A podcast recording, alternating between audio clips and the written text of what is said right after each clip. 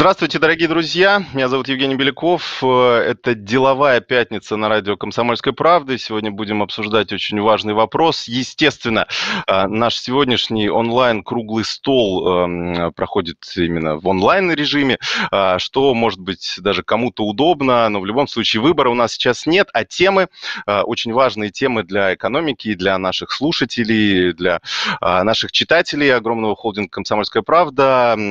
Темы нужно разбирать разбирать, нужно поднимать, нужно дискутировать, а, и нужно обсуждать и пытаться найти а, те решения, которые нам а, в нынешней такой непростой ситуации сейчас помогут. Поэтому у нас сегодня круглый стол посвящен очень важной экономической теме.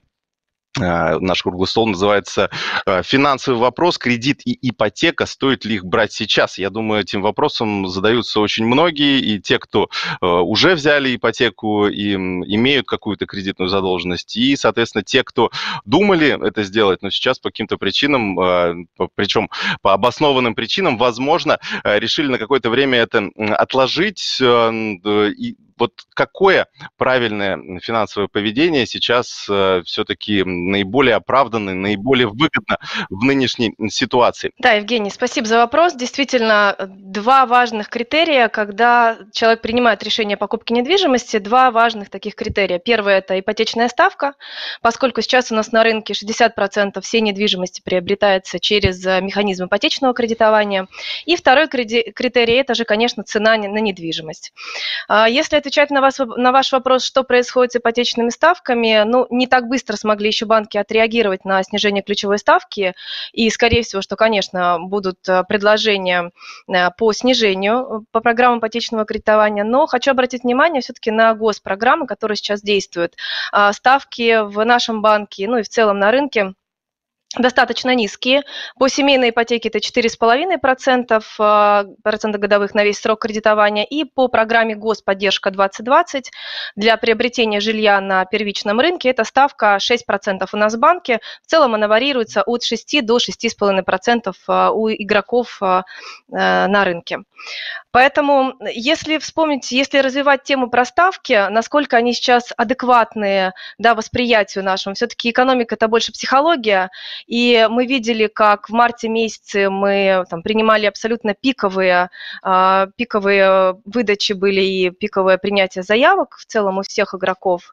Это как раз была реакция на макроэкономические факторы, да, на падающий рубль. Недвижимость – это, конечно, хорошее вложение э, на перспективу.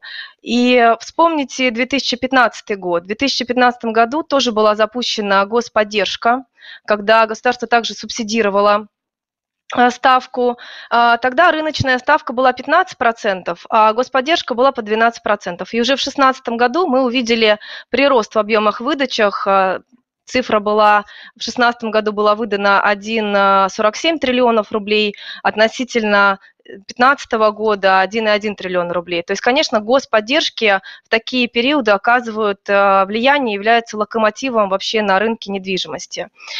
А, поэтому психологическая ставка на 10%. Сейчас, конечно, абсолютный бум произошел. Ставка 6,5 и 6 а, для всех клиентов. А, это, конечно, абсолютно уникальные условия. И с момента запуска программы мы видим, да, видим реакцию как раз клиентов и партнеров, и вот с момента запуска программы мы уже чуть более тысячи заявок приняли на сумму там, 3-4 миллиарда рублей. Евгений, но здесь могу просто те тенденции, которые были вот э, предыдущими э, там, коллегами озвучены, они подтверждаются, особенно вот по ипотеке. То, что касается ипотеки, мы же, это не добровольный вид, это некие там вмененные требования банка. И, соответственно, по страхованию мы по количеству заявок, по количеству заключенных э, договоров там сразу видим а, активность в ипотеке. Сразу могу сказать, да, март был так, как падение э, курса рубля, э, кто-то э, инвестировал в жилье, да, соответственно, был такой всплеск, бум. Да, реально где-то в два раза количество заявок было больше, чем мы ожидали по страхованию. Да, это значит и заключенных сделок ипотечных. А потом был провал, вот как раз там начало апреля. По вторичке практически сделок не было, по новостройкам, соответственно, падение было раза в 4. в среднем. Сейчас после объявления вот этой льготной ипотеки ситуация восстанавливается, но она далеко не докризисная, где-то в два раза меньше, чем докризисная. Вот то, что мы сейчас видим. Э, Вернуть. Новостройки, да, новостройки, естественно, будут э, поддержаны вот новый вот, 6,5%, да, вот то, что объявили, и мы надеемся, что выйдем, ну, как минимум на 70% там, до кризисного, так скажем, да, там, уровня.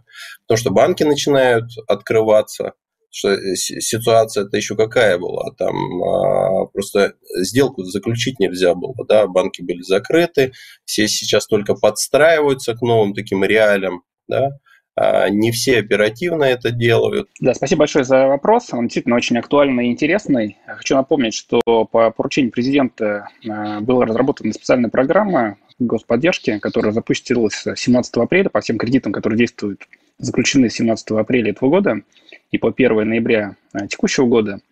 Основные условия – это 8 миллионов сумма максимальная для кредитов, которые выдаются в Москве, Санкт-Петербурге и областях, и 3 миллиона для регионов, и 20% первоначальный взнос.